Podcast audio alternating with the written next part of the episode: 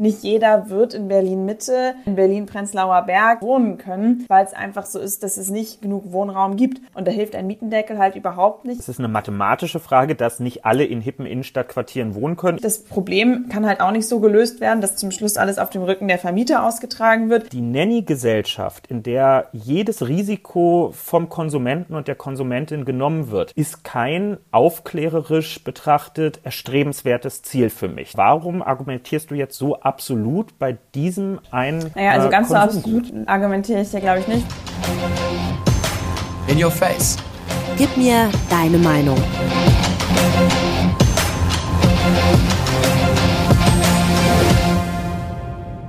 Moin, liebe Zuhörerinnen und Zuhörer. Die Tage bis zur Bundestagswahl 2021 sind gezählt. Damit wird es Zeit, dass wir endlich nicht nur über Personen, Kandidatinnen und Kandidaten streiten, sondern auch über Inhalte. Und genau das wollen wir jetzt machen. Herzlich willkommen zu unserem Podcast. Ich bin Chantal Ranke und das ist In Your Face mit der Folge Links gegen Konservativ. In diesem Format wollen wir die Gegensätze aufeinander prallen lassen und haben uns dafür Gäste eingeladen, die möglichst unterschiedlich sind. Wo findet man diese Unterschiede? Richtig, vor allem auch zwischen den Parteien. Er kommt aus Berlin, ist 32 Jahre alt, stellvertretender Bundesvorsitzender der SPD und tritt jetzt für den Wahlkreis Berlin-Tempelhof-Schöneberg zur Bundestagswahl an. Herzlich willkommen, Kevin Kühnert. Moin, schönen guten Tag. Ihm gegenüber steht die jüngste Kandidatin für ein Bundestagsdirektmandat der Union. Sie ist 25, kommt aus Bremen und ist außerdem das jüngste Mitglied im Bundesvorstand der CDU. Ihr Wahlkreis ist der Bremer Norden und Bremerhaven. Moin, Wiebke Winter. Moin, auch aus Bremen. Für euch beide könnte es dieses Jahr erstmals in den Bundestag gehen. Wie geht's dir damit, Kevin? Bist du aufgeregt? Ja, also alles andere wäre wirklich gelogen, weil auch wenn ich jetzt irgendwie schon dreieinhalb Jahre in der Bundespolitik mit rumspringe, macht es halt schon einen Unterschied, ob man da einfach nur präsent ist oder ob man auch wirklich im Bundestag Bundestag mitarbeiten darf. Ich merke das immer nach wichtigen Abstimmungen im Bundestag, habe ich am nächsten Tag so ein paar E-Mails, in denen mich Leute fragen, Herr Kühnert, wie haben Sie eigentlich abgestimmt? Und bisher musste ich immer darauf antworten, gar nicht, aber ändert sich ja vielleicht bald. Und ja, insofern das wird jetzt hoffentlich dann ein ganz aufregendes Restjahr noch werden und bewegt mich schon. Oh, das kann ich sehr gut nachvollziehen. Wiebke, wie es bei dir aus? Äh, Bremen ist ja eher ein SPD-Land. Es könnte also ein harter Brocken werden mit dem Direktmandat. Wie siehst du die Chancen dort? Klar, Bremen und Bremerhaven ähm, ist bislang noch keine CDU-Hochburg gewesen,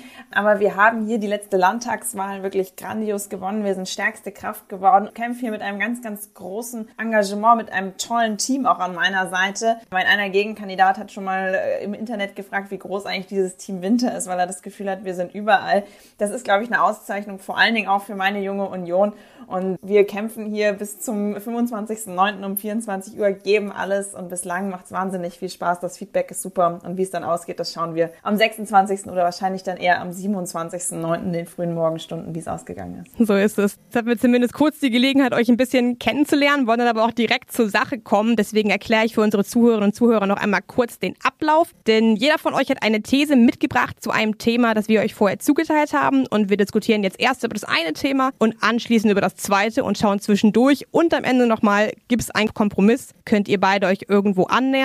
Spielregeln gibt es sonst keine. Deswegen soweit so gut. Wiebke, wir wollen mit dir starten und wir haben dir das Thema Mietendeckel gegeben. Wie lautet deine These zu diesem Thema? Die These.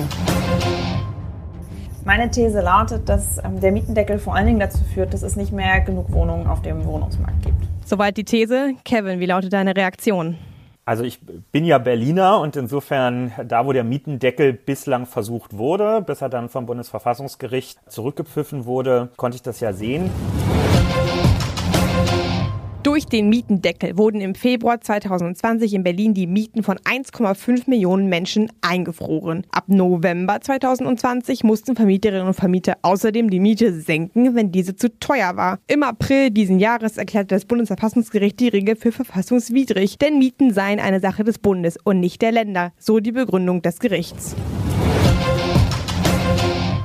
Also den Wohnungsmangel, den haben wir schon vor Mietendeckel gehabt. Insofern äh, habe ich häufig in den letzten Monaten den Satz gehört, naja, der Mietendeckel baut ja keine neuen Wohnungen. Das stimmt, dafür ist er aber auch nicht eingeführt worden. Wir haben es auf dem Wohnungsmarkt sowohl mit einem Mangel zu tun, den kann man nur durch Neubau beheben, das sehe ich absolut genauso. Aber Neubau fällt nicht vom Himmel, sondern er braucht viele Jahre. Selbst wenn wir es schneller machen, braucht er immer noch einige Jahre. Und viele haben zu Recht die Frage, was passiert denn eigentlich mit dem überhitzten Wohnungsmarkt, bis euer angekündigter Wohnungsneubau da ist? Wie verhindert ihr denn bis dahin meine Verdrängung, dass ich nicht schon längst über den Stadtrand raus nach Brandenburg, in unserem Fall hier gedrängt wurde, bis die neuen Wohnungen da sind? Und dafür ist Regulierung notwendig auf dem Wohnungsmarkt. Dafür war der Mietendeckel ein Versuch. Der ist ja nicht deshalb vom Bundesverfassungsgericht gestoppt worden, weil man in Deutschland keine Mieten deckeln darf, sondern weil das Gericht gesagt hat, ein Bundesland wie Berlin ist nicht zuständig. Das kann nur der Bund machen. Und daher finde ich, richtet sich die Frage an die nächste Bundesregierung. Und die muss kurzfristig beantworten, was zu tun ist. Da sagen wir Mietenstopp. Und langfristig heißt das aber natürlich Neubau. Das ist eine einfache mathematische Frage. Dort, wo zu wenig Wohnungen sind, müssen welche gebaut werden. Das bestreite ich überhaupt nicht. Also zuallererst stimme ich natürlich darin zu, dass wir zu wenig Wohnungen haben. Gerade in den Großstädten, in den Ballungsräumen ist es so, ähm, wer schon mal in der Großstadt gewohnt hat, der weiß, eine Wohnung gibt es echt häufig nur irgendwie über Vitamin B oder mit ganz viel Glück. Ich stand selber schon mit über 100 Leuten in irgendwelchen Schlangen in Hamburger Mietshäusern, als ich da studiert hatte und irgendwie eine Wohnung ergattern wollte. Das kann schon mega frustrierend sein. Gerade bezahlbarer Wohnraum ist natürlich auch was, wo wir, wo wir uns überlegen müssen, wie wir den schaffen können, auch gerade innerhalb der Städte. Aus meiner Sicht ist aber der Mietendeckel überhaupt nicht das richtige Instrument dazu. Denn die Problematik ist ja, dass wir vor allen Dingen zu wenige Wohnungen haben. Das heißt, wir müssen neue Wohnungen bauen. Wir müssen gegebenenfalls an bestimmten Stellen nachverdichten. Aus meiner Sicht löst sich das Problem. Ähm, dann aber vor allen Dingen halt auch, indem wir gucken, dass wir die Ränder noch besser anbinden, sodass man halt auch ein größeres Gebiet hat, in die, dass man überhaupt Wohnungen bringen kann. Denn klar ist ja auch, nicht jeder wird in Berlin Mitte, in Berlin Prenzlauer Berg, in Bremen, in Schwachhausen oder im Viertel wohnen können, weil es einfach so ist, dass es nicht genug Wohnraum gibt. Und da hilft ein Mietendeckel halt überhaupt nicht. Ich finde, es ist ein wahnsinnig großer Eingriff, auch zum Schluss in unsere Marktwirtschaft, wenn man nicht mehr alleine entscheiden kann, okay, zu welchem Preis möchte ich hier den Wohnraum denn irgendwie vermieten, er führt zum Schluss dazu, dass das Geld dann halt irgendwie auf andere Felder umgelegt wird. Also es kommt sowieso immer dazu, dass die Mieten steigen. Wir verschieben das ganze Problem aber nur. Und deswegen würde ich sagen, wir brauchen da natürlich auch irgendwo Regulierung, damit Wohnraum weiterhin leistbar ist. Aber wir haben ja auch schon Regulierung. Also es ist ja nicht so, als ob der Markt da komplett alles selber entscheiden könnte, sondern es gibt ja auch immer Sozialwohnungsquoten in den Bauten, dass man sagt, okay, irgendwie so und so viel Prozent von deiner, von deinem Neubau muss jetzt auch äh, so vermietet werden, dass er halt leistbar ist für Menschen auch mit einem kleineren Einkommen. Das ist, finde ich, eine sinnvolle Maßnahme. Einen generellen Mietendeckel einzuführen, führt aus meiner Sicht nur dazu, dass vielleicht Vermieter auch keine Lust mehr haben, Häuser richtig instand zu setzen oder überhaupt ihre Wohnungen zu vermieten. Und das ist ja auch was, was wir in Berlin gesehen haben. Da gibt es ganz unterschiedliche Studien. Es wird immer gesprochen, irgendwie zwischen 30 bis 45 Prozent der auf dem Markt verfügbaren Wohnungen wurden dann überhaupt nicht mehr angeboten, sondern sind dann halt einfach verkauft worden. Und hey, Eigentum ist jetzt, glaube ich, noch schwieriger zu erwerben für einen jungen Menschen, als eine Mietwohnung zu bekommen. Es ist tricky, weil wir müssen uns natürlich angucken, also klar, ein Mietendeckel oder welche Regulierung auch immer ist ein Markteingriff. Nun lebt der Wohnungsmarkt seit jeher andauernd von Markteingriffen. Es ist nämlich kein normaler Markt mit normalen Waren sozusagen, die da gehandelt werden, sondern wir haben es ja hier beim Wohnen mit einem sozialen Menschenrecht zu tun und natürlich geht der Staat, zumindest unserer, mit sozialen Grundrechten anders um als mit, weiß ich nicht, Luxusuhren oder ähnlichem, was ein klares Nice to have ist, aber wo niemand einen Rechtsanspruch drauf hat. Also wenn wir wirklich keine Markteingriffe Eingriffe wollten, dann dürfte es sowas wie Wohngeld oder ähnliches gar nicht geben und dafür spricht sich ja nun wirklich niemand am Ende aus. Nee, genau, also das will ich auch nochmal klarstellen. Das ist, glaube ich, gar kein Punkt, den wir hier überhaupt groß aufmachen wollen und dass man es auch nicht mit Luxusuhren vergleichen kann, ist ja auch klar. Aber die Frage ist halt, wie kann man einen Wohnungsmarkt so ausgestalten, dass es Wohnungen gibt, ähm, dass es Wohnraum gibt und ja, dass sich Menschen was leisten können, aber vor allen Dingen auch, dass genug Platz ist für alle Leute und man nicht genau. mehr sechs Monate sucht, bis man dann mal irgendwie eine Wohnung hat. Genau, so und wenn wir über bezahlbaren Wohnraum diskutieren, dann sollte man vielleicht erstmal mit der Begriff Begrifflichkeit anfangen und fragen, was ist denn bezahlbarer Wohnraum? Für uns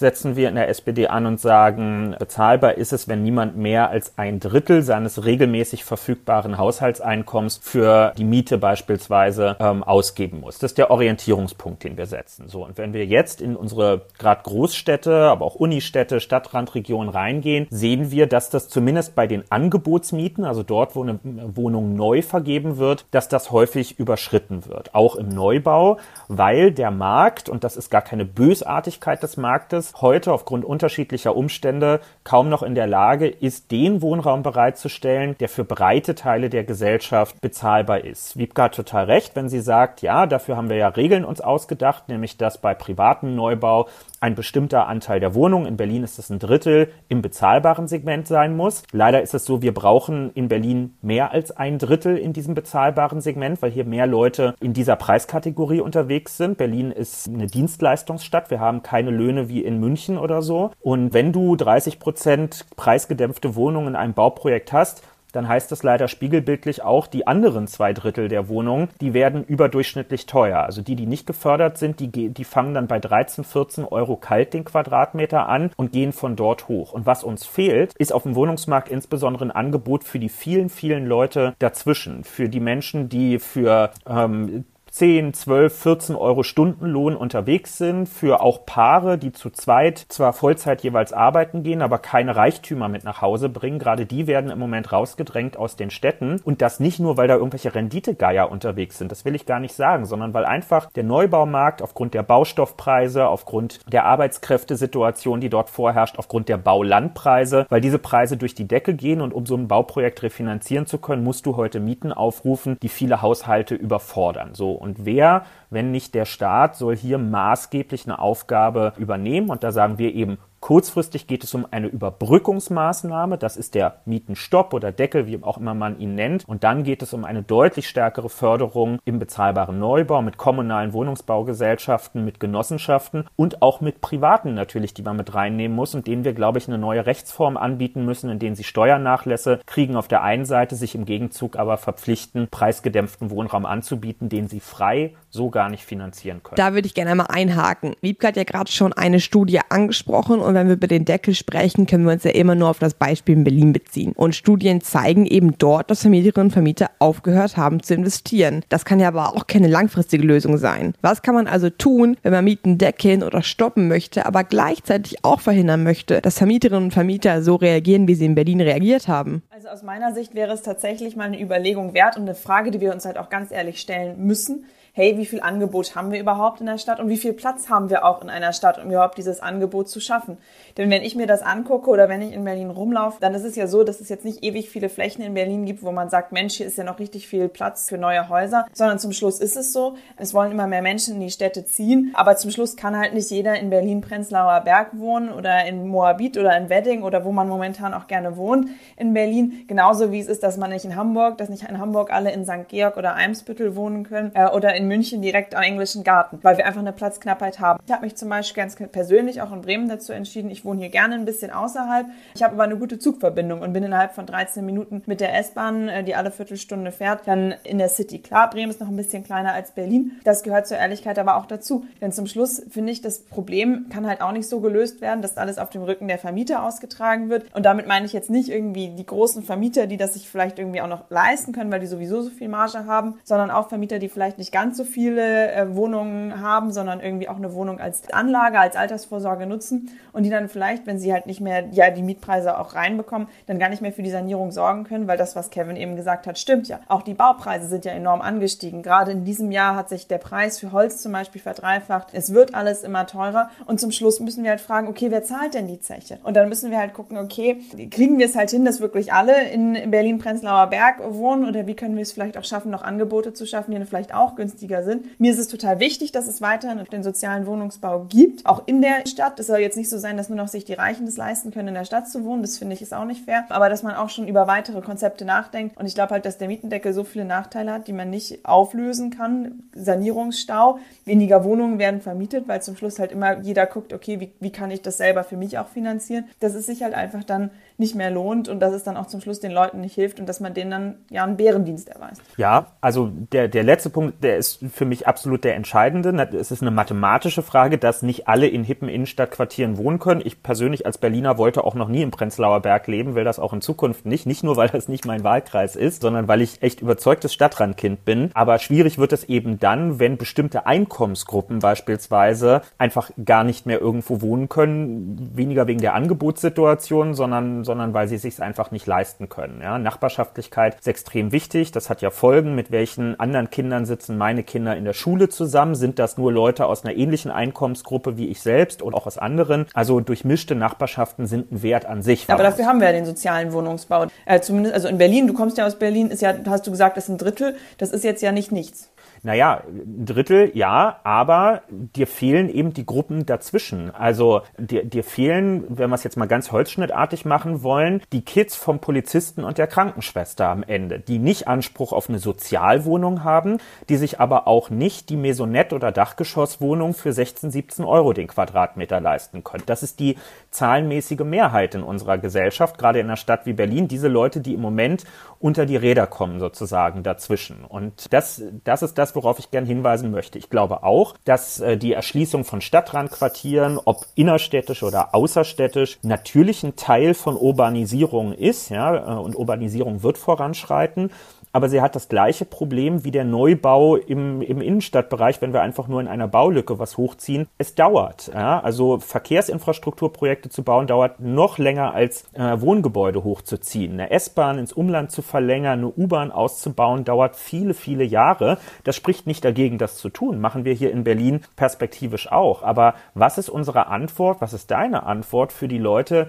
die jetzt demnächst eine neue Wohnung brauchen, zum Beispiel eine junge Familie, bei der jetzt das zweite Kind gekommen ist und die einfach wissen, wir müssen jetzt unseren Platz vergrößern, das reicht nicht, die also jetzt auf dem Wohnungsmarkt gerade ähm, suchen und die Sorge haben, dass sie jetzt eigentlich rausgedrängt werden entgegen ihrem Willen. Die hätten sich vielleicht vorstellen können, in 10, 20 Jahren rauszuziehen und sich dann ein Häuschen im Grünen zu holen, aber jetzt würden sie gerne urban und innerstädtisch urban nah leben und finden jetzt gerade nichts und merken einfach, wie die Wohnungen in ihrem Umfeld ja für immer höhere Mieten am Ende weggehen. Und darauf muss eine akut Antwort gegeben werden und die ist eben nicht, dass irgendwann irgendwie irgendwo ein bezahlbarer Neubau entstehen wird. Wenn wir über Mieten sprechen, sprechen wir auch nicht nur darüber, dass jeder in Prenzlauer Berg wohnen will oder in hippen Stadtvierteln. Denn wenn wir uns die Mietpreise in Deutschland angucken, sind es eben nicht mehr nur die bekannten Städte wie München, Hamburg oder Berlin, wo die Preise exorbitant in die Höhe geschossen sind, sondern wir haben das Problem in ganz Deutschland. Unter den Top Ten sind unter anderem auch Städte wie Darmstadt oder Freiburg oder auch Wiesbaden. Wie können wir denn das Problem in diesen Städten lösen? Vor allem auch im Hinblick darauf, dass äh, junge Studentinnen und Studenten jetzt zum Beispiel nach Freiburg ziehen wollen, was ja bekanntermaßen eine sehr beliebte Studentenstadt ist. Gerne Wiebke zuerst. Ich will noch einmal ganz kurz auf das eingehen, was Kevin auch gerade gesagt hat.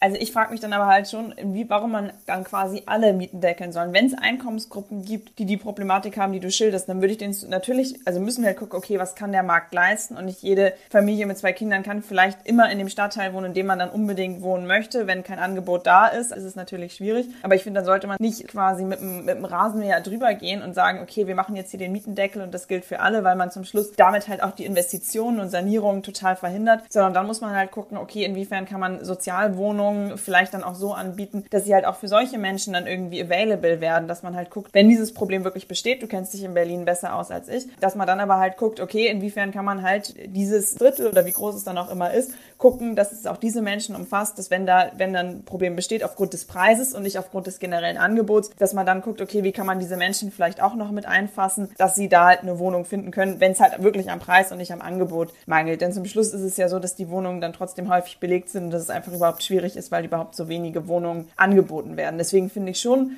hast du natürlich recht, wir brauchen immer auch akute Lösungen, aber zum Schluss haben wir sie halt gerade nicht und es dauert natürlich, aber wenn einfach kein Angebot da ist, dann bringt es halt auch nichts, die Wohnung einfach günstiger zu machen. Ähm, dann haben wir im Zweifelsfall auch nur noch mehr Bewerber da drauf, ähm, sondern da müssen wir halt wirklich jetzt einfach Turbo machen, auch daran die Randgebiete nochmal mit anzuschließen. Und ich glaube, dass diese Lösung, um jetzt auf deine Frage zurückzukommen, Chantal, auch eine Lösung ist, die wir natürlich auch für andere Städte sehen müssen. Ich komme aus Norddeutschland, ich war noch nie in Freiburg, deswegen ähm, fällt es mir natürlich schwer, da gerade so ein bisschen zu relaten. Aber wenn ich jetzt zum Beispiel es in Bremen auch sehe, dann ist es gerade so, dass ich da, dass ich da auch so ein bisschen ja einen Vorwurf mache, warum wir das nicht schon vielleicht ein bisschen früher angefangen haben zu denken, äh, dass man vielleicht die Außengebiete noch besser mit anbinden müsste. Dass man halt guckt, okay, wieso, wieso schauen wir nicht, dass man halt auch, wenn man jetzt hier über Bremen nachdenkt, nochmal in, in Lesum vielleicht nochmal eine Wohnung mehr baut. Und ich glaube ehrlich gesagt auch, dass viele Menschen sich ja freuen, wenn sie ein bisschen auch im Grünen wohnen können. Also Kevin und ich haben uns ja hier beide schon als, als leidenschaftliche Stadtrandkinder geäußert. Ich finde, das hat auch eine total tolle Qualität. Ich glaube, es geht auch vielen so. Ich würde mir halt immer wünschen, dass die Anbindung ein bisschen besser ist, dass es zuverlässigen ÖPNV gibt, dass ich einfach reinpendeln kann und dass man dann halt auch in anderen Gebieten wohnen kann. Wir haben mit dem Mietendeckel manchmal so ein bisschen so eine Strohmann-Diskussion, weil immer so getan wird, als sei das das äh, von, von Linken äh, das Allheilmittel für den Wohnungsmarkt, was ins Feld geführt wird. Darum geht's ja überhaupt gar nicht. Es geht um die Mischung von Maßnahmen. Also was wir in Berlin ja daneben seit Jahren schon gemacht haben, ist zum Beispiel ein Zweckentfremdungsverbot. Also dass wir damit haben wir uns Airbnb und Ferienwohnungen zurückgeholt, die dem Wohnungsmarkt entzogen waren. Sowas hilft äh, ganz unmittelbar vor Ort, weil es Wohnungen wieder ihrem eigentlichen Zweck, nämlich der Vermietung, der dauerhaften Vermietung von Leuten, die vor Ort leben, äh, zuführt. Oder jetzt haben wir in der Bundesregierung gerade durchgesetzt, dass die Bundesländer zumindest die Möglichkeit haben, die Umwandlung von Miet in Eigentumswohnungen zu erschweren. Also wer mehr als drei Eigentumswohnungen besitzt, muss sich das extra genehmigen lassen, dass man in Eigentum umwandelt. Natürlich mit dem Ziel, dass dem Markt weniger Mietwohnungen entzogen werden. Um sowas geht es immer auch, nie nur um einen Mietendeckel oder so. Der ist wirklich nur ein Überbrückungsinstrument für eine Akutnotlagesituation, um die soziale Verdrängung nicht weiter ähm, rauszutreiben. So und ansonsten muss man halt im Prinzip waren wir ja eben am, am Kern dessen, worum es seit Jahrzehnten auf dem Wohnungsmarkt geht. Die Fachbegriffe sind immer Subjekt- oder Objektförderung. Also fördert der Staat lieber die Gebäude, damit sie günstig sind am Ende, oder fördern wir die bedürftigen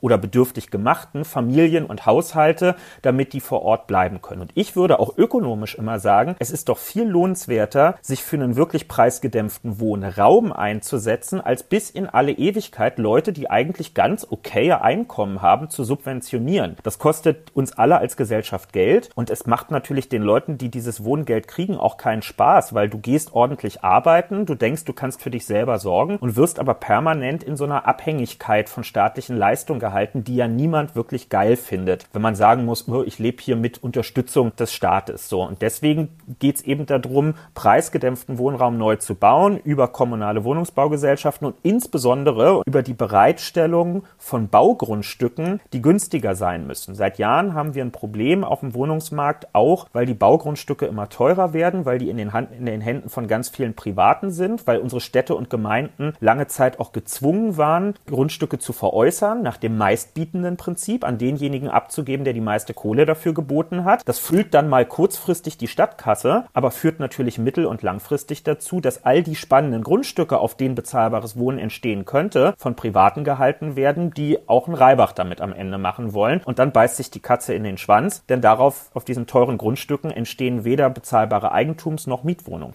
Okay, ich glaube, wir können an der Stelle mal einen Cut ziehen. Mittlerweile sind wir schon gar nicht mehr bei Mieten, sondern bei Wohngrund, was natürlich auch sehr spannend ist. Aber die Zeit ist auch endlich. Von daher müssen wir zum Zwischenfazit kommen. Fazit. Kevin, vielleicht ganz kurz in ein, zwei Sätzen. Was hast du von Wiebkes Argument mitgenommen und konnte dich irgendwas überzeugen?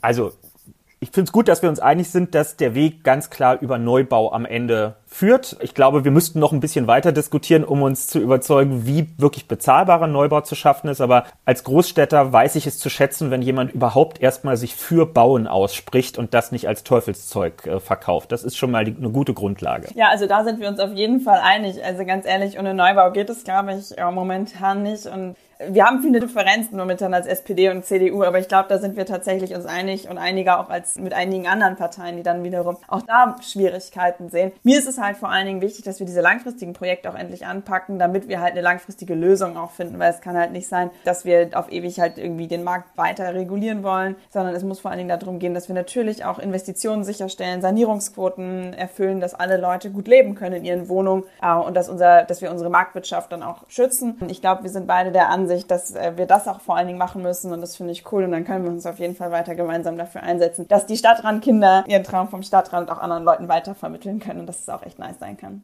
Raus aus der Stadt, alle. Sehr gut. Okay, dann lass uns das Thema abschließen und wir drehen den Spieß um. Kevin, es geht weiter mit deinem Thema. Wir haben dir die Legalisierung von Cannabis gegeben und sind jetzt ganz gespannt auf deine These. Die These. Also mindestens mal, wenn wir speziell über Cannabis sprechen, würde ich die These aufstellen, die Prohibitions-, also die Verbotspolitik ist in ihren Zielen gescheitert. In Deutschland konsumieren mehr Minderjährige Cannabis als beispielsweise in den Niederlanden, wo es ja eine weitflächige Legalisierung gibt. Und ich glaube, das sollte uns zum Nachdenken anregen. Das heißt, was ist deine Forderung? Naja, ich glaube, dass Ziele wie Suchtvermeidung, Aufklärung in einem liberalen System, in dem Verkaufsmöglichkeiten bestehen, nicht an der Tankstelle, aber über Apotheken beispielsweise besser zu gewährleisten sind und dass das auch notwendig ist, um aus der Angstspirale rauszukommen, nicht über Süchte reden zu können. Es macht eben einen Unterschied, mich zum Beispiel einer pädagogischen Kraft an meiner Schule anzuvertrauen und zu sagen, ich glaube, ich habe da ein Problem, wenn ich weiß, dass ich damit etwas Illegales zugebe oder ob ich eine offene Gesprächsatmosphäre habe, in der man so wie über Alkohol- oder Zigarettenkonsum sprechen und sagen kann, hey, lass uns drüber reden, wie wir dir am besten helfen können. Legalisierung ja, aus deiner Sicht. Unter Regeln und Bedingungen, aber so ist das ja bei allen Konsumgütern, mit denen wir so hantieren, ja. Wiebke, wie stehst du dazu? Kevin hat einen ganz, ganz wichtigen Punkt gemacht und das ist das, dass wir über Süchte, über Abhängigkeiten, äh, auch von Cannabis, ähm, sprechen müssen, weil es ist einfach eine Gesundheitsgefahr, gerade auch für junge Leute, für die der Cannabiskonsum halt auch ja wirklich schädlich sein kann. Es kann Psychosen auslösen, auch schon beim Erstkonsum, aber gerade wenn man es regelmäßig konsumiert, wenn man noch ja, wenn man noch dabei ist, quasi ähm, sich weiterzuentwickeln, es kann bis zum 23. oder 25. Lebensjahr sogar gehen, dass das Gehirn sich weiterentwickelt, dann kann Cannabis da ganz schöne Schäden verursachen und dass wir vor allen Dingen dafür sorgen müssen, dass man das ja so ein bisschen aus der Schmuddelecke rausholt, indem man auch weiter darüber aufklärt, indem man da auch Möglichkeiten schafft, wie man darüber sprechen sprechen kann, wie es einem da geht, dass man sagt, hey, das und das sind auch die Folgen, dass man es halt nicht hinten runterfallen lässt, sondern dass man da natürlich auch guckt, okay, wie kann man sich da vielleicht in, ja, in Therapie begeben, wenn es notwendig ist, aber wie kann man auch drüber sprechen, dass wir mehr Aufklärung haben, dass wir da auch nochmal mehr rein investieren, weil vor allen Dingen wird ja sonst, wenn man es in der Schule hat, ist bei mir jetzt auch schon ein bisschen her, aber da wird dann hauptsächlich dann immer über Alkohol oder Zigaretten gesprochen und ja, Cannabis gehört auf jeden Fall mittlerweile so leider, leider aus meiner Sicht schon auf die Schulhöfe, dass wir es halt nicht ignorieren sollten. Alkohol und Zigaretten sind ja deshalb ein guter Vergleich immer, weil wir daran sehen, solche Suchtmittel sind Teil unseres gesellschaftlichen Lebens. Sie werden ein bisschen weniger, man kann da ein paar Sachen über die Preisschraube machen, also manche Leute steigen aus, wenn es teurer wird, aber im Grundsatz war das immer Teil unserer Gesellschaft und wird es auch in Zukunft äh, immer sein. Das heißt, eine Politik, die glaubt, über ein rigides Verbot eines, des Konsums und Erwerbs von einem bestimmten Suchtmittel dafür zu sorgen, dass das nicht stattfindet, wird immer scheitern. Alle historischen Erfahrungen sprechen dagegen, dass sich so irgendein Suchtmittel verhindern lässt. Und ich glaube, das ist einfach wichtig für den Anfang aller Diskussionen. Wenn jemand die, die äh, Legalisierung äh, des Konsums und Erwerbs von beispielsweise Cannabis fordert, dann geht es niemals darum zu sagen, es ist ein gesellschaftliches Ziel, dass möglichst viele Menschen das konsumieren oder dass es möglichst einfach zugänglich ist, sondern es geht nur um die Frage, unter welchen Bedingungen des Verkaufs und Konsums ist es wahrscheinlicher, dass wir die eigentlichen Ziele, also Schutz vor Suchtkrankheiten, Schutz von Minderjährigen, ähm, Schutz vor Zivilisationserkrankungen aller Art, wo wir das besser erreichen. Ja? Und da gibt's einfach mittlerweile äh, massenhaft internationale Beispiele, die uns aufzeigen, dass das besser kontrollierbar ist in einer Atmosphäre der Offenheit, in der man auch miteinander darüber sprechen kann, ohne dass es tabuisiert wird. Naja, Kevin, also du, du versuchst es jetzt natürlich schon so mal zu ankern, dass es auf jeden Fall, dass es so ist, dass es hier auch sich um eine Prohibition handelt. Das kann man natürlich in der Argumentation dann versuchen, aber ich ich, ich würde so ein bisschen zumindest in Frage stellen, weil ich glaube, wenn etwas verboten ist oder man auf jeden Fall weiß, so hey, das darf man jetzt gerade nicht. Und gerade übrigens, wenn wir über Jugendliche reden, ist es so, dass ich, dass es bei diesem Verbot auch vom Cannabiskonsum aus meiner Sicht ganz klar bleiben muss, weil es halt diese Schäden verursacht. Haben wir übrigens auch bei, bei Alkohol, dass man jetzt keinen Alkohol oder harten Alkohol kaufen kann, bevor man 18 ist. Das halte ich auch für wahnsinnig wichtig, weil es halt bewiesenermaßen bei Jugendlichen diese, diese Schäden auslösen kann, so dass ich das schon für wichtig halte. Und ganz ehrlich, also bei mir ist es es zumindest so, dass wenn etwas verboten ist, dann überlege ich mir das schon zweimal, ob ich das machen würde. Und nur weil es Leute dann trotzdem machen, finde ich, sollte das kein Grund an sich sein, dann äh, über eine Legalisierung zu sprechen. Wahrscheinlich bist du auch gar nicht dafür, das für unter 18-Jährige zu legalisieren. Das sind ja irgendwie die wenigsten. Das ist völlig klar. Äh, aber für mich geht es halt vor allen Dingen darum, dass wir da unseren Fokus drauf setzen, wie können wir da weiter aufklären, wie können wir auch darüber sprechen. Da bin ich völlig bei dir, man, dass man das so ein bisschen, wie gesagt, aus der Schmuddelecke rausholt. Aber ich glaube, dass ein Verbot schon dazu führen kann, dass es Menschen auch davon abschreckt äh, zu konsumieren, dass man sagt so, hey, nee, das, das mache ich nicht. Es ist ja auch nicht so, dass ähm, der Konsum von Cannabis jetzt äh, per se immer verfolgt werden würde, sondern es ist ja so, dass man, also in den meisten Bundesländern, das wird ja bei Bundesländern unterschiedlich geregelt, in Bayern ist es anders als in Bremen, aber dass man jetzt ja auch nicht verfolgt wird, wenn man für den Eigengebrauch minimale Mengen an Cannabis dabei hat. Ich glaube, diese Praxis ist auch in Ordnung so, aber ich finde schon auch ja eine, eine Überlegung, inwiefern einem das halt auch davon abhält und nochmal zeigt so, hey, das ist nicht erlaubt. Und jetzt kommt natürlich dann immer das Beispiel, oh, warum ist denn dann Rauchen und Alkohol erlaubt und Cannabis nicht? Ähm, die, die Diskussion kommt dann ja immer wieder, das wäre wahrscheinlich eines der nächsten Argumente, die kommen würde, dieser Vergleich. Den kann man natürlich versuchen anzustrengen. Ähm, ich möchte aber hier einfach auch nochmal zu bedenken geben, wie viele Probleme wir schon haben mit Zigaretten und mit Alkohol, wie viele Menschen daran sterben. Vielleicht auch, weil es legal ist, ja. Aber es ist definitiv so, dass es zu unserer Geschichte in Deutschland, zu unserer Kultur bitte zugehört, sodass ein Verbot da jetzt, glaube ich, auch überhaupt nicht gesellschaftlich gewünscht wäre. Bei Cannabis ist es noch ungefähr 50-50, wie das da aussieht. Und dass wir uns jetzt nicht quasi ein neues Problem mit dazuholen sollten, indem wir sagen, hey, konsumiert Cannabis, das gehört ist jetzt irgendwie voll normal und uns zum Schluss dann halt mit den Problemen dort auch noch auseinandersetzen sollten, sondern dass wir vor allen Dingen jetzt schon präventiv versuchen sollten, so vielen Menschen zu erklären, okay, das macht's mit dir, das sind die Gefahren und dass wir uns quasi jetzt nicht nur, weil andere Sachen schon erlaubt sind und Probleme verursachen, noch quasi was Drittes hinzufügen, was auch noch mit Probleme macht. Würde würde widersprechen. Ich glaube, uns, es führt uns nicht weiter, jetzt zu gucken, wie breite gesellschaftliche Akzeptanz oder wie viel Konsumquote gibt es in irgendeinem Bereich. Wenn es danach geht, sind wir gerade bei Zigaretten, sind wir dann schnell raus. Die Mehrheit der Deutschen raucht nicht mehr Zigaretten, sage ich als jemand, der lange geraucht hat und Gott sei Dank vor vier Monaten aufgehört hat. Herzlichen Glückwunsch.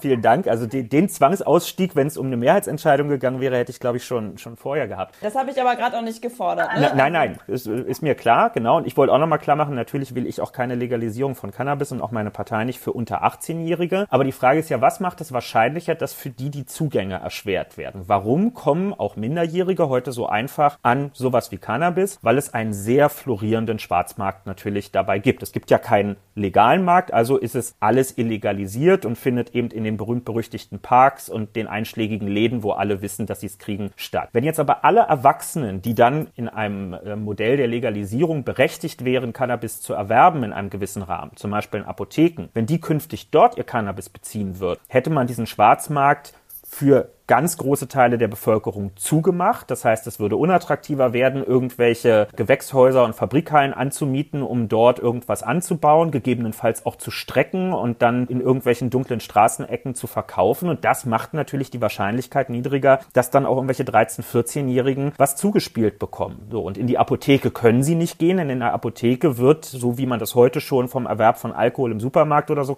kennt, im Zweifel der Ausweis kontrolliert und geguckt, ist die Person ähm, dazu berechtigt. Und insofern kann eine Legalisierung natürlich auch dazu beitragen, dass genau die Zielgruppen, die keinen Zugang bekommen sollen, dass die davon auch effizient abgeschnitten werden am Ende. Und ähm, das ist letztlich das, äh, worum ich, äh, worum ich gerne werben möchte. Und es gibt außerdem die Möglichkeit, dass äh, unerwünschte Nebenwirkungen, die zum Beispiel durch das Strecken von Stoff entstehen, ausgeschlossen werden können. Denn in Apotheken wird ja nicht irgendwas verkloppt, was mein Kumpel Martin äh, auf seinem Balkon zu Hause gezüchtet hat, sondern das ist dann professionell und unter staatlichen Regeln produziertes Cannabis, was dort medizinisch vertrieben wird und wo sowas wie die Beimischung von Blei, wie wir es gelegentlich erleben, was Menschen vergiften und bis hin zu schweren Erkrankungen führen kann, wo das dann eben am Ende nicht mehr passiert. Und auch das ist ein durchaus gewünschter Nebeneffekt, der sich rund um eine geordnete Legalisierung einstellen lassen könnte. Also erstmal Zugang, ähm, wenn du meinst, ja, über Apotheken könnte man natürlich sagen, hey, dann wird irgendwie eine Ausweiskontrolle gemacht. Aber wenn wir uns jetzt mal äh, tief in die Augen gucken und ganz ehrlich miteinander sind, dann war es auch so, wenn immer man an Alkohol ran wollte, auch schon als 15-Jähriger oder als 15-Jährige, dann hat man schon irgendwen gefunden, der einem das auch gekauft hat und mitgebracht hat. Also ähm, das ist jetzt, glaube ich, kann man irgendwie argumentieren, aber ich würde auch sagen, ja, also ich glaube, in der Realität sieht es dann trotzdem nochmal anders aus, ob der Zugang jetzt wirklich so massiv nochmal erschwert wird. Das wage ich zu bezweifeln. Was die Reinheit angeht, angeht von Cannabis, da bin ich tatsächlich bei dir. Das ist ein Punkt, wo ich immer wieder denke, oh ja, ähm, das ist auch ein Punkt, wo ich immer denke, ja, vielleicht wäre es halt doch klug, dass man halt so eine geordnete Abgabe macht, vielleicht dann auch immer nur zum bestimmten, also mit einer bestimmten Menge oder dann vielleicht auch nochmal in einem älteren Alter. Also ich finde zum Beispiel 18 wäre für Cannabis halt auch nicht der richtige Zeitpunkt, weil das Gehirn sich halt nachweislich medizinisch auch danach noch weiterentwickelt, so dass wir da über eine höhere Altersschwelle nachdenken müssten als 18 aus meiner Sicht. Könnte dann zum Schluss auch noch bei meinem Zugang helfen, weil man als 15-Jähriger vielleicht mehr 18-Jährige kennt als 25-Jährige. Aber wenn du gerade noch mal sagst, hier äh, medizinisches Cannabis, ja, dass da bin ich der Meinung, dass es gut ist, dass man das mittlerweile einsetzt, dass man da die, die Wirkung ja auch übernimmt. Das ist sehr, sehr richtig, dass man sich auch diese Heilpflanze zum Schluss dann zunutze macht. Aber da müssen wir schon noch mal unterscheiden, dass wir jetzt hier nicht über medizinisches Cannabis sprechen, sondern dass wir hier vor allen Dingen dann über den Konsum sprechen. Und da mache ich mir halt einfach sehr große Sorgen, was passiert, wenn man es einfach so konsumiert als Jugendlicher, weil man denkt, ach ja, ist ja ganz cool und das macht irgendwie mein anderer Kumpel auch und das ist ja jetzt irgendwie auch was ganz Normales. Nee, es kann halt zu, zu enormen Schäden führen, was man den Menschen sagen muss. Und deswegen plädiere ich vor allen Dingen für mehr Aufklärung. Aber das ist doch,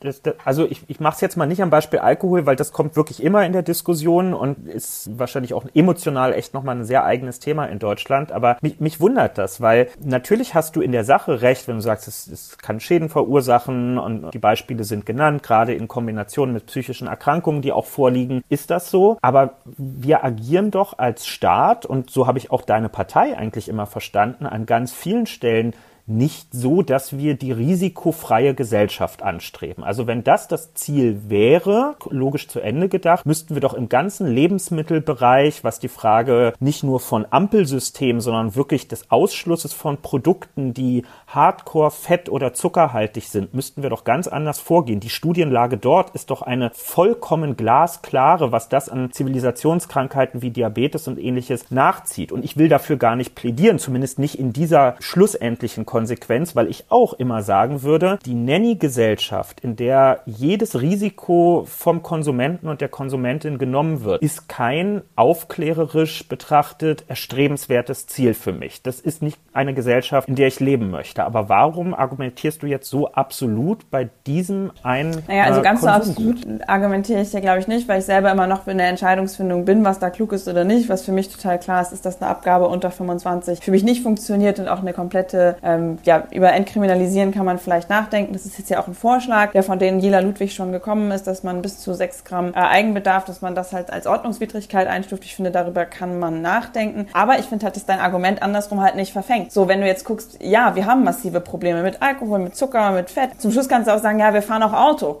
So, aber ist, kann man dann sagen, okay, deswegen sollten wir jetzt auch Cannabis legalisieren und sollten wir dann, weil wir Risikos überhaupt nicht ausschließen wollen, wollen wir dann zum Schluss auch noch weitere Drogen legalisieren, irgendwie Heroin, Kokain, was es da nicht alles gibt, weil wir den Menschen dann quasi alles zutrauen. Also ich finde, da muss man halt irgendwo eine Grenze setzen, gerade weil Cannabis halt diese Psychosen auslösen kann. Und wenn man es zu früh konsumiert, finde ich schon, dass wir da auch einen Schutzauftrag haben als Staat. Und ja, da müssen wir vielleicht auch noch mal mehr machen, was das Thema Zucker und Fett angeht. Ich finde das Aufklärung auf jeden Fall immer wichtig ist, informierte Entscheidungen treffen, das finde ich, das sollte doch irgendwie die Prämisse sein. Aber zum Schluss deswegen zu sagen, hey, jetzt machen wir die Grenze bei Cannabis nicht mehr und ziehen sie vielleicht irgendwo woanders, dann kommt als nächstes dann irgendwie, jo, und dann müssen wir bitte auch noch das, das und das legalisieren, weil Cannabis haben wir doch auch schon legalisiert. So, das kann man ja irgendwie immer in beide Richtungen drehen, das Argument. Und deswegen überzeugt es mich halt jetzt nicht. Stichwort Aufklärung, wir sprechen immer viel über Prävention, aber niemand benennt so richtig konkrete Maßnahmen. Kevin, drei Stichworte, wie müssen wir besser aufklären? Naja, es muss Teil des Schulunterrichtes sein, dass über Konsum und die Folgen von Konsum gesprochen wird. Und ich glaube, das ergibt nur Sinn, wenn eine Atmosphäre besteht, in der auch über Konsumerfahrung gesprochen werden kann. Und zwar ohne, dass man die Sorge haben muss, danach irgendwie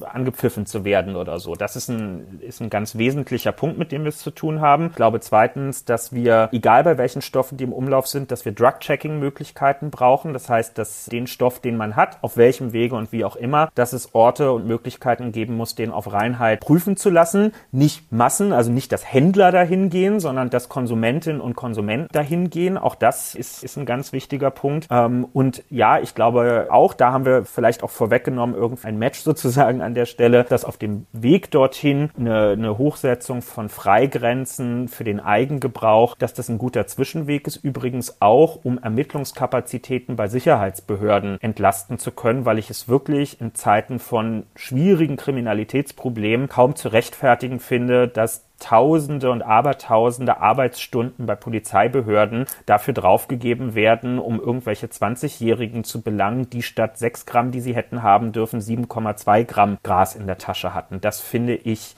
nicht adäquat, wenn man Aufwand und Ertrag für das allgemeine Sicherheitsempfinden betrachtet. Wiebke, welche drei Maßnahmen würdest du durchführen? Ach, ich glaube, Kevin und ich haben da in, in, vielen, in vielen Teilen schon mal irgendwie eine ähnliche Auffassung. Ich bin auch für mehr Aufklärung in Schulen und da übrigens auch dafür, dass man eine Beratung, eine Gesprächsmöglichkeit schafft, wo man über Erfahrungen sprechen kann. Denn wenn jetzt selbst das Sprechen darüber, was passiert ist, irgendwie tabuisiert werden würde oder man da mit Konsequenzen rechnen müsste, gerade in einem jugendlichen Alter, dann, dann verliert man, glaube ich, die Jugendlichen komplett. Ich finde, es ist wichtig, dass man darüber sprechen kann, um auch dann daraus zu lernen. Das finde ich total wichtig. Beim zweiten Punkt bin ich auch irgendwie noch mit, mit bei dir. Ja, beim dritten Punkt müssen wir halt gucken, wie, wie hoch soll die Abgabe tatsächlich sein, wie hoch sind die Polizeikapazitäten. Ich finde, man kann auch das Argument zum Schluss nicht immer bei allem dann anwenden, weil dann könnte man auch sagen, ja mein Gott, also auch, auch Clown sollte irgendwann in Ordnung sein, weil ganz ehrlich, ob der jetzt einen Schokoriegel mitgenommen hat oder nicht, das ist jetzt irgendwie für die öffentliche Ordnung vielleicht auch nicht das ganz Wesentliche. Aber man muss halt immer gucken, wo man die Grenzen zieht. Das ist für mich zumindest eine Möglichkeit, die ja in vielen Bundesländern auch schon angewendet wird, denn Kevin hat natürlich total recht, dass die Polizei in vielen, in vielen Stellen damit wirklich echt viel zu tun hat. Man muss halt gucken, inwieweit man deswegen die Polizei da auch entlastet. Aber zum Schluss ist es für mich auch kein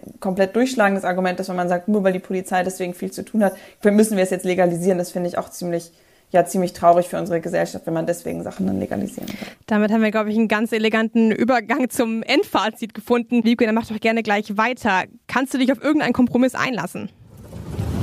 Fazit. Naja, also auf, die, auf den Kompromiss, mit, dass wir mehr Aufklärung brauchen in Schulen, ich glaube, da sind Kevin und ich äh, sehr einer Meinung und äh, würden das auch zusammen durchsetzen. Und hinsichtlich Legalisierung? Ich bin von einer Legalisierung noch nicht überzeugt, insbesondere nicht unter 25. Was da drüber ist, da bin ich noch immer noch in einem Abwägungsprozess. Das Thema begleitet mich da auch. Und man muss auch sagen, an dieser Stelle, den Appell würde ich an der Stelle auch gerne nochmal machen, weil eigentlich ohne diesen Appell weigere ich mich eigentlich auch immer mittlerweile drüber zu diskutieren. Das ist eine hochemotionale Debatte, die wir jetzt hier gerade geführt haben. Ich habe diese Debatte schon mal geführt und es hat zum Schluss dann dahin geführt, dass ich Morddrohungen erhalten habe, einfach nur, weil ich diese Position vertrete. Das ist eine aus meiner Sicht total demokratische Position, diese das so zu vertreten. Da müssen wir auch gucken, wie wir miteinander umgehen. Ich kann es mittlerweile nicht mehr ohne machen, weil es halt wirklich dazu geführt hat, dass ich enorme Sicherheitseinschränkungen hatte, dass ich ähm, ja ziemlich viel Zeit auf Polizeistationen verbracht habe, weil ich diese Position vertrete. Ich tue es weiterhin, weil ich möchte, dass diese Position auch immer noch gehört werden kann. Ich bin natürlich in einem Prozess, weil ich viele, viele Nachrichten immer dazu bekomme, wo sich Menschen mit mir mit diesem Thema auseinandersetzen wollen. Ich will noch mal sagen, es ist nicht mein absolutes Schwerpunktthema in der Politik. Das ist die Klimapolitik und die Bildungspolitik. Ich bin äh, keine Ärztin, aber das ist das, wie ich momentan die Lage sehe. Ich bin am überlegen, wie es über 25 weitergehen kann. Ich habe da noch keine abschließende Meinung mir final bilden können. Ich hinterfrage sie immer. Momentan sage ich noch, bitte keine Legalisierung. Aber wir müssen gucken, wie wir Aufklärung noch besser stärken können. Ja, es gibt ja auch immer wieder neue wissenschaftliche Erkenntnisse. Von daher ist es ja auch vollkommen verständlich, dass wir uns alle irgendwie im Prozess befinden und dass man dann entsprechende Kommentare bekommt. Das ist was, was wir natürlich nicht fördern. Und deswegen freuen wir uns umso mehr, dass wir hier so offen darüber diskutieren können. Kevin, Legalisierung ab 25, wäre das was, wo du dich darauf einlassen könntest? Ja, also der Gedankengang hat mich jetzt mit dem Alter noch nicht ganz überzeugt. Lass mich einmal vorweg sagen, wie bei jedem Thema gilt natürlich auch hier alles, was am Ende aus einer politischen Auseinandersetzung irgendwie Hass, Hetze und Gewalt Androhung werden lässt, ist vollkommen indiskutabel und steht auch in keinerlei Verhältnis zu dem, worüber wir hier eigentlich gerade sprechen und diskreditiert am Ende auch nur das eigene Anliegen, muss man ja auch wirklich mal sagen, wenn jemand so versucht, seine Argumente durchzusetzen. Also das ist total klar. Ich glaube, deutlich geworden ist in der Diskussion, wir könnten zusammenkommen, wenn es um Zwischenschritte sozusagen geht, die einfach der Realität, der Konsumrealität, die da ist, besser gerecht werden, als das im Moment der Fall ist. Ich persönlich würde aber nicht locker lassen, schon einzufordern, dass es eine geordnete Form wirklich von Legalisierung am Ende gibt, weil mir weiterhin nicht einleuchtet, warum eine Droge, die im Wesentlichen vor allem einen, einen Selbstgefährdungsaspekt beinhaltet, so viel stärker dramatisiert wird als so viele andere Drogen, die nachweislich ganz krasse Fremdgefährdungseffekte in sich tragen und damit eben die Sphäre der Eigenverantwortung verlassen und in eine gesellschaftliche Verantwortung übergehen. Und das ist das, was wir bei Alkohol und anderem einfach heftigst Tag für Tag bei häuslicher Gewalt und Verkehrsdelikten und so weiter erleben. Und das finde ich dann nicht denklogisch, wenn wir da so unterschiedlich miteinander umgehen. Dann bedanke ich mich für die sehr, sehr spannende Diskussion. Ich glaube, damit konnte ihr den Zuhörern und Zuhörern nochmal eine Facette von den verschiedenen Themen geben. Und ich finde es gut, dass wir zumindest bei beiden Themen ein wenig einen Kompromiss finden konnten. Und vielen, vielen Dank, dass ihr dabei wart und mit uns diskutiert habt. Vielen Dank. Danke für die Einladung. Sehr gerne. Dann sind wir ganz gespannt, wie das Ergebnis am 26. September sein wird und wünschen euch viel Erfolg auf den letzten Metern im Wahlkampf. Geben alles. Und auch bei euch, liebe Zuhörerinnen und Zuhörer, möchte ich mich ganz herzlich bedanken, dass ihr eingeschaltet habt. Wenn ihr euch noch weiter über die Bundestagswahl informieren möchtet, schaut euch doch einfach mal unser Projekt Generation Doppel X, zwei Kreuze für die Zukunft an. Dafür haben wir unter anderem mit mehr als 20 Erstwählern und Erstwählern gesprochen, warum sie wählen gehen. Haben sie Wahlwerbespots Parteien analysieren lassen und liefern weitere spannende Reportagen, Daten und Analysen rund um die Wahl. Außerdem gibt es noch eine zweite Folge In Your Face. Im Duell Jung gegen Alt diskutieren die Klimaaktivistin Pauline Brünger und linken Politiker Gregor Gysi über ein niedrigeres Wahlalter und die Klimapolitik, die wir jetzt brauchen. Darüber hinaus halten wir euch natürlich auch bei rnd.de über alle aktuellen Entwicklungen auf dem Laufenden. Das war's von mir. Vielen Dank fürs Zuhören und bis dann. Ciao!